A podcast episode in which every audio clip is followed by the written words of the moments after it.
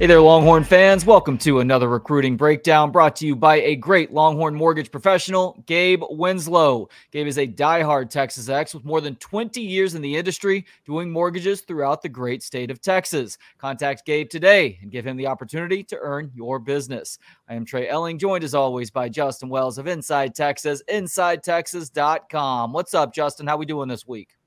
Hey, brother. Uh, nice little chilly, wet, rainy morning here in East Texas. Uh, looks like we're actually getting January weather now, and so um, I'm, I'm still I'm still hungover from Junior Day. There were so many kids. It was such a long weekend. So much, so much good content. So I'm just trying to to catch my bearings right now without getting wet and cold outside.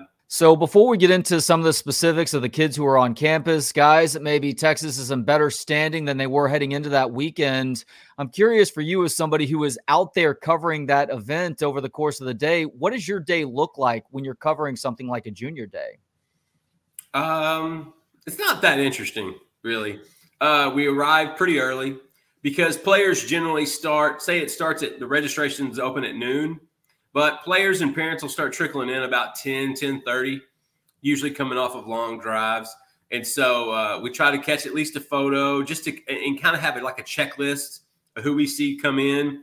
We don't really bother the kids going in because they have a long day ahead of them. Texas has a schedule. We, we don't want to we don't want to impede on any of that progress. We just want to uh, kind of get an idea, head count, who's in, who's not in, take a few pictures, and uh, kind of prepare for the evening when they're when they're done. We do that for a few hours in the morning. Then by about uh, you know noon, twelve thirty, all the kids that are coming are already there. And so generally we'll go and uh, we'll grab a bite.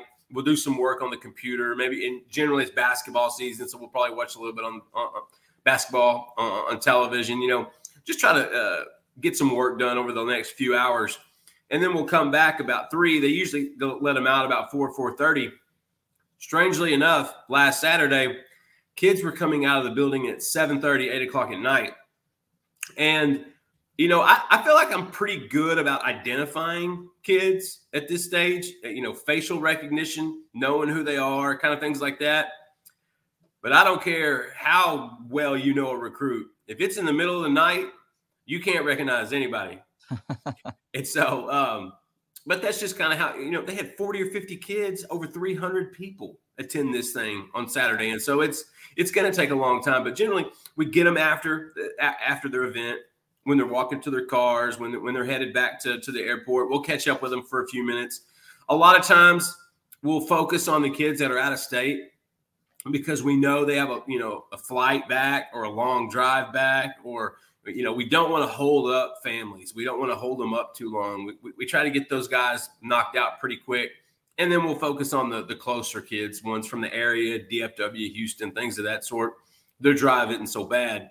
Uh, and just catch as many as we can, get as much info as we can. A lot of times I'll talk to players. A lot of times Joe Cook will talk to players. Eric will talk to a couple kids. Eric likes to talk to parents as well. I'll catch up with a few parents we go, we go through that. That takes about two or three hours, and it's a quick moving. I mean, it happens quick. Before you blink, you've been out there two and a half hours doing it. I think I gathered 18 interviews on Saturday, majority of those in the evening, and so it's a it's kind of a you know move at a fast pace kind of deal just to make sure you can check all the boxes. But uh, that's generally a junior day, and for those kids, they come in, they get introduced, they meet the staff, they meet they, they meet some of the coaches and other players. They generally have a food, uh, they have a, a, lunch, it's catered. Then they'll have positional meetings.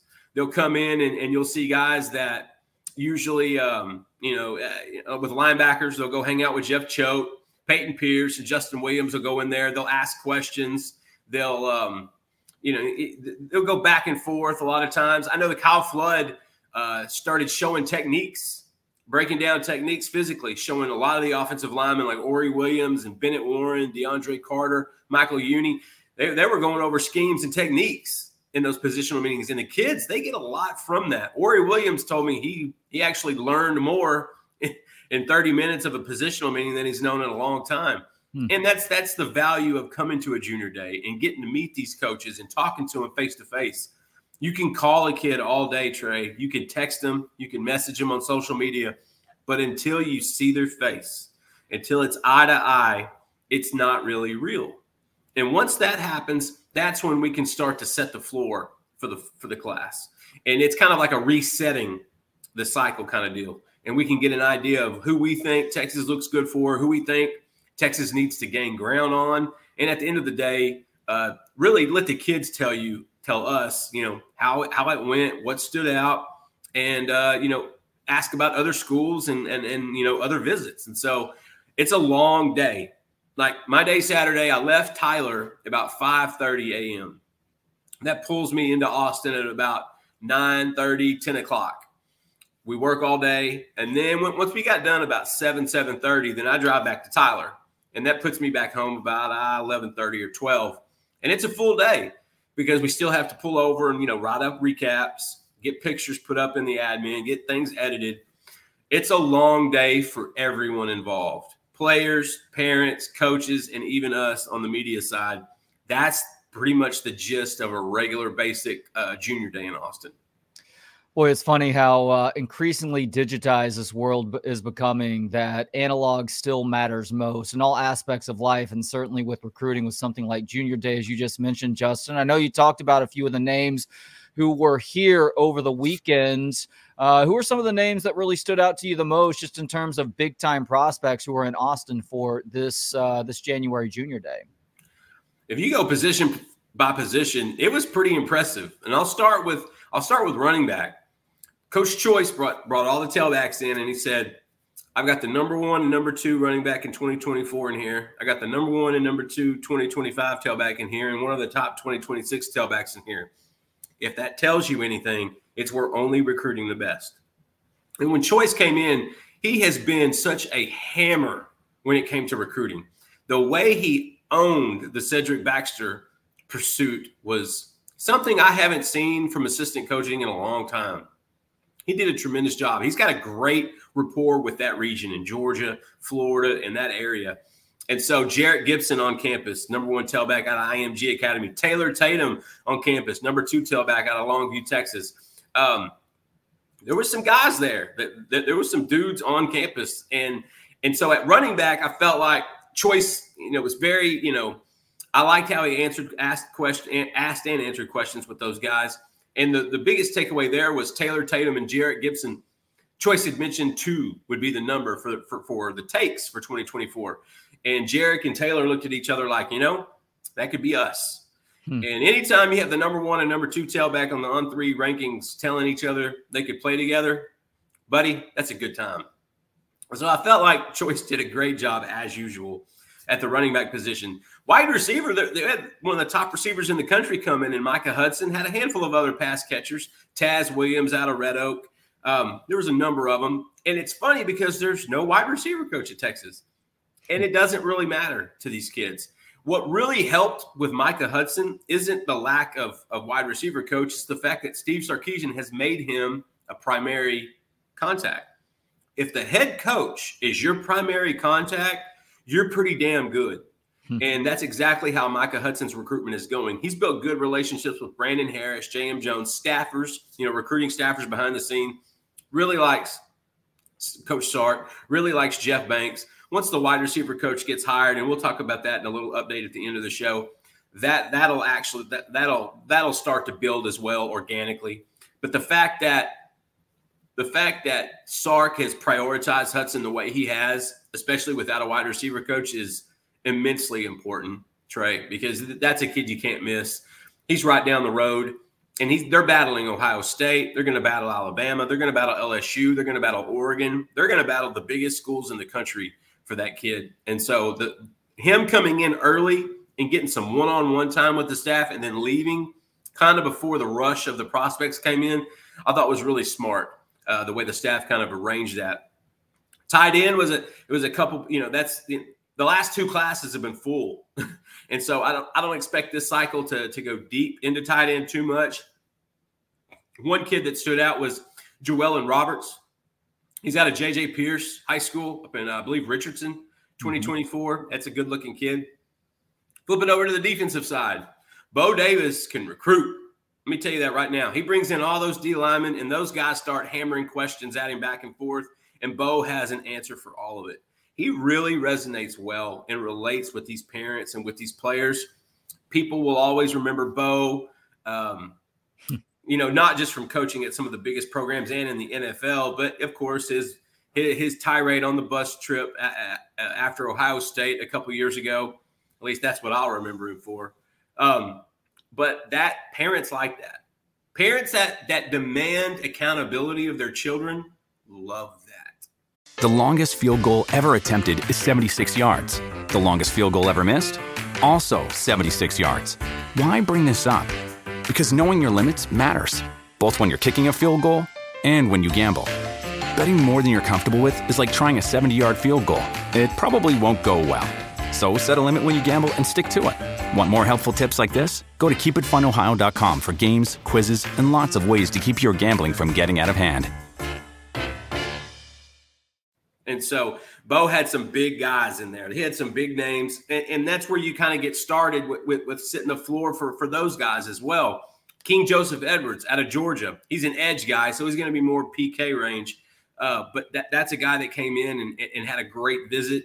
Um, one kid in particular that kind of stood out a little bit to me was Alex January. He's a defensive lineman out of Duncanville. He was offered on um, uh, December 31st. If they would have just waited one day, they could have offered January on the first day of January. But I digress.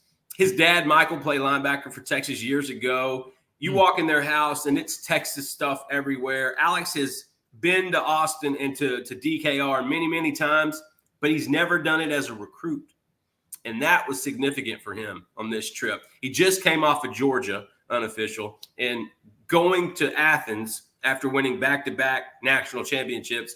That's probably the, the hottest vibe in college football. He loved it, but he came to Texas and, and, and it feels like home to him. His, you know, his parents are very familiar with the spot. His older brother is a student at Duncanville, I mean, at, at Texas. And so we got to hang out with him as well.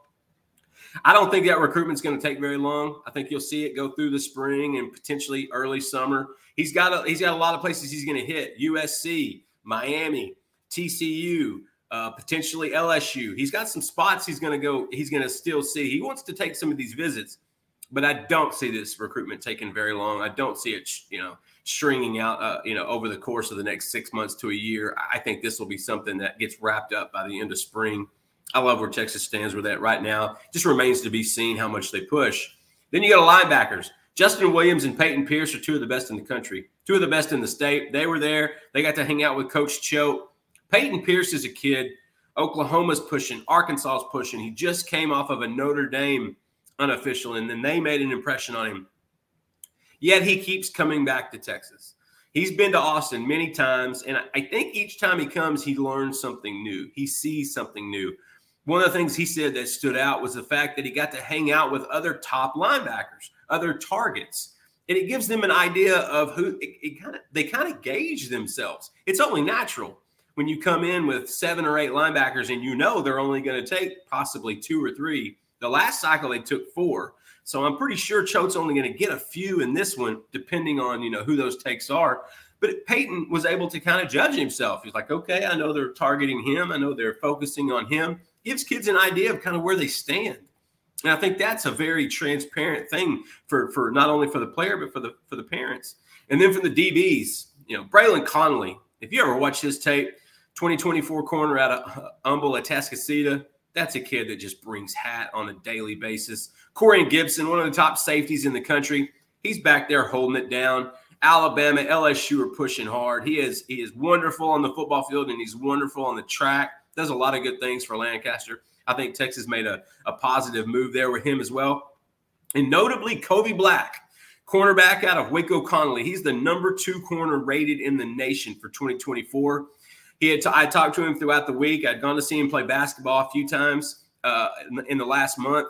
It was down to Texas, Texas A&M, and TCU to get this Saturday visit, and Texas won out. I caught up with his dad. The best thing that came out of Kobe was he knows he's the priority.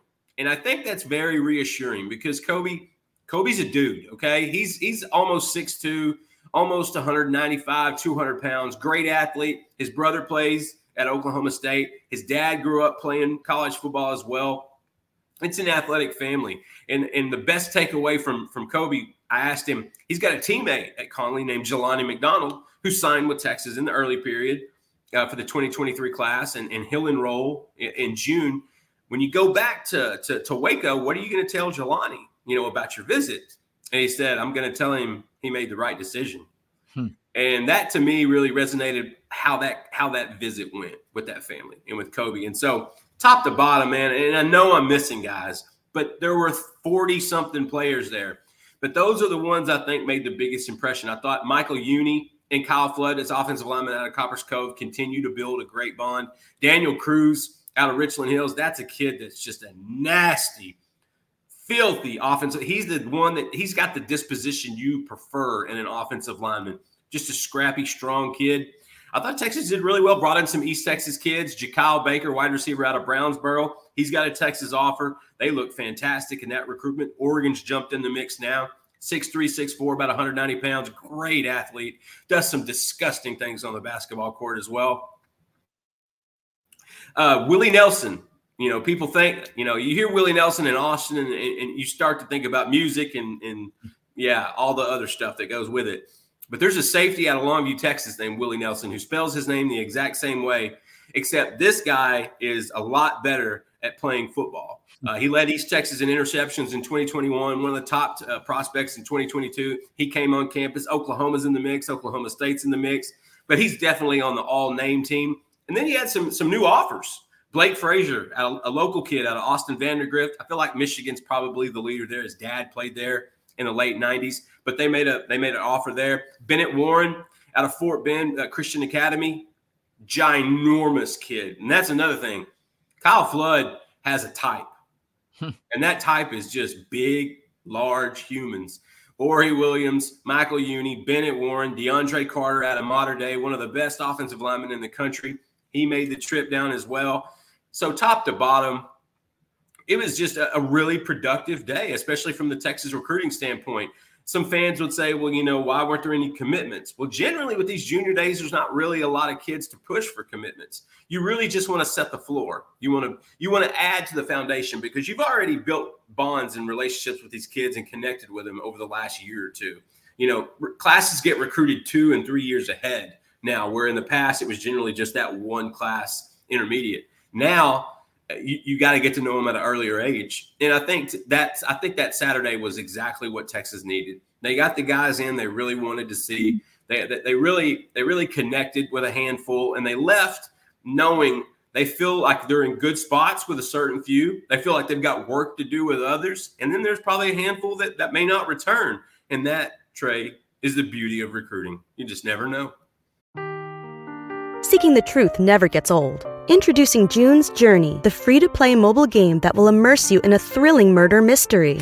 Join June Parker as she uncovers hidden objects and clues to solve her sister's death in a beautifully illustrated world set in the roaring 20s. With new chapters added every week, the excitement never ends. Download June's Journey now on your Android or iOS device or play on PC through Facebook Games. So you just mentioned there not being a wide receiver coach on campus right now. That not really mattering for some of the top flight prospects because uh, Texas uh, seems to be so uh, good on the offensive side of the ball. So uh, I guess my next question for you, Justin, is: uh, Is there an update on that next wide receiver coach for the Longhorns? I think there's one guy that that's that looks really good right now, and that's uh, Jacksonville Jaguars wide receiver coach Chris Jackson, Washington State alum he's a guy that, that has got some skins on the wall. He, he, he's done a good job. He's climbed up the coaching ladder pretty quickly. Uh, he's a guy that I think Texas identified Sark really likes, relates with, um, and and so I think we're going to see some movement there in the next few days. I think you sh- you could see either a decision or or maybe other names appear. But right now, I feel like uh, Chris Jackson's probably the the name. That's the guy to beat. Um, and like I said, Jacksonville just got knocked out of the playoffs on Saturday by Kansas City, and so now his uh, his schedule's a little more open than before. And I think you're going to see some movement over the next few days in that position. Hard to tell right at this moment, but I, I, I think if there was a leader in the clubhouse, it would be Chris Jackson. And whether it's Chris Jackson or somebody else, that next guy has a very talented core that he gets to coach this next year. Not only a, a ton of dudes returning from the 2022 roster, but they add a national champ two times over with AD Mitchell announcing his intentions of playing his college ball with the Longhorns next year. Just how big of a deal is this for Steve Sarkisian and company to add AD Mitchell's services to that passing attack? It's huge. And I'll tell you why. Every position at Texas has been upgraded since Sark and his staff has arrived. And the day they arrived, the one position that really troubled them the most was wide receiver. They saw an incredible lack of development, just negligent play across the board, uh, not good at all. I mean, that's why they instantly thought we, we need to hit the portal to, to bring in some guys. But Xavier Worthy boomed as a freshman. Jordan Whittington finally had a, a solid, uh, healthy season last year. That room still needed to upgrade. Isaiah Neyor getting hurt last year could not have been worse. It couldn't have hit those guys any lower. Now you got an AD Mitchell and you've got depth because Neyor is is is back on track. He's a guy that that, that we feel like could be back and ready to play in the summertime. I know he's going to go do some things this spring. But what you get is an outside guy. There's a lot of inside receivers on this on this roster, and they brought in more in, in a Johntay Cook and in a, a Ryan Niblett and DeAndre Moore, for that matter, who can play inside now. AD Mitchell is a guy you've got to have on the outside, Trey. Six foot four, 195 pounds. He, and the thing about AD Mitchell, I've had some fans ask me, you know, is this a kid that, you know, he didn't have a lot of big numbers at Georgia? None of the offensive players at Georgia have big numbers because it's so spread out. It's so balanced. They had two starting tight ends essentially in Darnell uh, Washington and, and, Blake Bowers. They had three running backs led by Kenny McIntosh, and then of course AD Mitchell and, hand, and Ladd McConkey at receiver. The biggest thing you need to know about Mitchell is he's a field stretcher. He is exactly what this offense and Quinn Ewers needs to go vertical. And in the biggest games, that's when he was the most productive. The guy has caught four touchdowns in college football playoff games. Right now, I don't know if there's another player, and I know it, the playoff has only been around for seven, eight years now, six or seven years. That's got to be a record. He hmm. showed up when it mattered the most. When they needed a big play, that's who they relied on. And now, AD Mitchell, you would think, why would he want to leave Athens? They just won back to back championships. He started as a freshman. Why would he want to leave? He's got a lot of reasons. And I think the biggest one is a, kind of a fresh start in a new challenge. I know he's got family in Texas. He's from Missouri City. He's got family in Dallas. I know that he's very close to those people. He's able to get closer to home now. A lot more of his family can come see him. And like I said, he wants that new challenge and he wants to come in and, and add that. And he may be the missing piece at receiver because even though I felt like there were, there were bright spots last year, there were too many there were too many games where guys dropped balls. There were too many games where guys ran the wrong route, and there were too many games where Quinn just wasn't as sharp as he was in other times. Hmm. You add depth with AD Mitchell. You bring a guy that can play on the outside. You can have a Neyor on the outside, potentially with Whittington. You can have Worthy inside. And then you get to have fun with Savion Red and Brenen Thompson and Johntay Cook and DeAndre Moore. Now the wide receiver room looks drastically different. It's been redecorated since Sark and those guys arrived. And that one position room, the one they really wanted to focus on, is starting to really look like they needed to. All right, last question, Justin. We're going to veer from college to the NFL because your Dallas Cowboys season came to an end on Sunday night at the hands of the San Francisco 49ers. Not a huge surprise considering mm-hmm. that San Fran was favored in this game, but one of the interesting talking points coming out of that game for Cowboys fans is where folks are with Dak Prescott. So I wanted to end today's conversation by asking you just how confident are you with Dak Prescott as your team starting quarterback going forward? It's funny. Four days ago, five days ago, he, he, he torches Tampa Bay, who's got a pretty good defense. They weren't a great team, but a pretty good defense. And everything was great. Everything was back to normal. Everybody, Dak is the guy, da, da, da, da, da, top 10 quarterback in the league. Dak did not have a good game. And what hurts the most is Dan Quinn called a hell of a game on the defensive side. Yeah. All Dak had to do was play B plus football. He didn't have to be perfect on, on Sunday night, Sunday evening. He just needed to be B plus He needed to make a few more plays than he did. The two interceptions, well, the one, the first one was just as bad as it gets. That was it. Almost looked deliberate. The second one was a tipped, but if you're throwing the ball behind a guy in double coverage, ball's going to get tipped, and you're outnumbered on who might catch it. I'm I'm still figuring out my place with Dak. I, I, still have faith in him. I think he's a good leader. I think he's a great quarterback. I think if you give him a few more weapons at receiver, because letting Amari Cooper go and not replacing him really stings. I mean, they tried to get as much out of Michael Gallup and Noah Brown as possible, but it's not the same. He really elevated Dalton Schultz, the tight end, to, to one of the better tight ends in the league. He had a great year. And then Tony Pollard goes down. And once Pollard went down, I think it really took the wind out of the sails because Dallas had had back to back really good drives on offense. And Pollard has been kind of that X factor. You know, CeeDee Lamb has ascended to the number one receiver role. Tony Pollard had jumped Zeke Elliott as a starter. And I've been proclaiming on Twitter for three or four years Tony Pollard's going to start in this league and he's going to make a lot of money. He goes down, breaks his leg. It looks terrible. It's graphic it, I really think that really kicked Dallas in the nuts. And then giving up that late field goal and, at the end of the second quarter, going into the half, you, you you would have had a tied game going in. Everything would have been cool.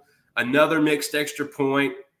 It wasn't all Dak. It was a it was a convoluted mesh of crap that happened all in about an hour from missing extra points, from missing coverages, and from a Tony Pollard injury. You needed Dak to be a little bit better in the second half, and he just wasn't that, that just wasn't there. Give San Francisco credit. That is a roster of talent. That is a well coached team. And the fact that Kyle Shanahan got a rookie quarterback in his seventh start in the league to the NFC championship game, their third quarterback this season, you got to give San Francisco a ton of credit. That I can see why they were favored. I can see why they're so highly touted. I think Philadelphia is probably going to humble them next weekend, next Sunday. It's still going to be fun to watch. But at the end of the day, I'm, I'm, I'm still pro Dak. I think he can be the guy. But I think some things need to happen. I, I, think they need to tweak a few things on that offensive line. They need to tweak the receiver room a little bit. They need to add a little bit more talent, and they got to figure out a way to re sign Tony Pollard. That is the biggest thing in the world. And coming off that injury, that's at the worst possible time to re up and, and, get that new contract. You have to feel terrible for him. I think Dak is still the guy, Trey, but his window, like Romo's, is closing. And let me tell you something he's no Tony Romo. When you need mealtime inspiration, it's worth shopping Kroger, where you'll find over 30,000 mouthwatering choices that excite your inner foodie. And no matter what tasty choice you make, you'll enjoy our everyday low prices, plus extra ways to save, like digital coupons worth over $600 each week. You can also save up to $1 off per gallon at the pump with fuel points. More savings and more inspiring flavors make shopping Kroger worth it every time. Kroger, fresh for everyone. Fuel restrictions apply. Yeah, and he's also 29 years old, also, which is still surprising to hear each and every time that it's thrown out there. I mean, he is no longer uh, fits into that spring chicken definition, if you will. A great answer there, Justin. Thank you for all the intel. He was the oldest quarterback remaining in the playoffs. Right, exactly. And look, can quarterbacks sustain their careers into their mid to late 30s now? Absolutely. There are plenty of guys who have proven – the ability to do that. But a lot of those guys have also figured out how to win on the biggest stage up to this point, too. The last four quarterbacks standing, what do they all have in common? They've all made it to a Super Bowl. They've all. I don't think Jalen has. No, you're right. Jalen has not just yet. Brock, he's, or Brock. He's the, one, he's the one seed. They all played Texas. they all played against Texas. All of them. Most of them multiple times. Yeah, so, look, credit credit to Kyle Shanahan. Also, I know Brock Purdy has uh, been a great game manager and actually made plays with his arms at times. The the thing that I tell people who didn't get a chance to watch him in college is Brock Purdy was always prone to just the most ridiculous turnovers that really changed the course of a game. And he's been able to avoid that up to this point, too. So you got to give Shanahan yeah. credit for helping him better understand protecting the football than Matt Campbell was ever able to in Ames when, when, when George Kittle made that catch, that juggling, stumbling, bumbling catch, you had to know it wasn't Dallas's day. No. No, it wasn't. Justin, thank you as always for the great intel. Nothing but love, brother. The recruiting breakdown is brought to you by a great Longhorn mortgage professional, Gabe Winslow. Gabe is a diehard Texas ex with more than 20 years in the industry doing mortgages throughout the great state of Texas. Contact Gabe today and give him the opportunity to earn your business. For Justin Wells, check him out on InsideTexas.com. I am Trey Elling. Thank you so much for watching and listening. If you are watching on YouTube right now, do subscribe to the On Texas Football YouTube channel. If you like this episode, click that thumbs up button. For Justin Wells, I am Trey Elling. We'll talk to you next Tuesday. In the meantime, have yourselves a great rest of the week and hook 'em.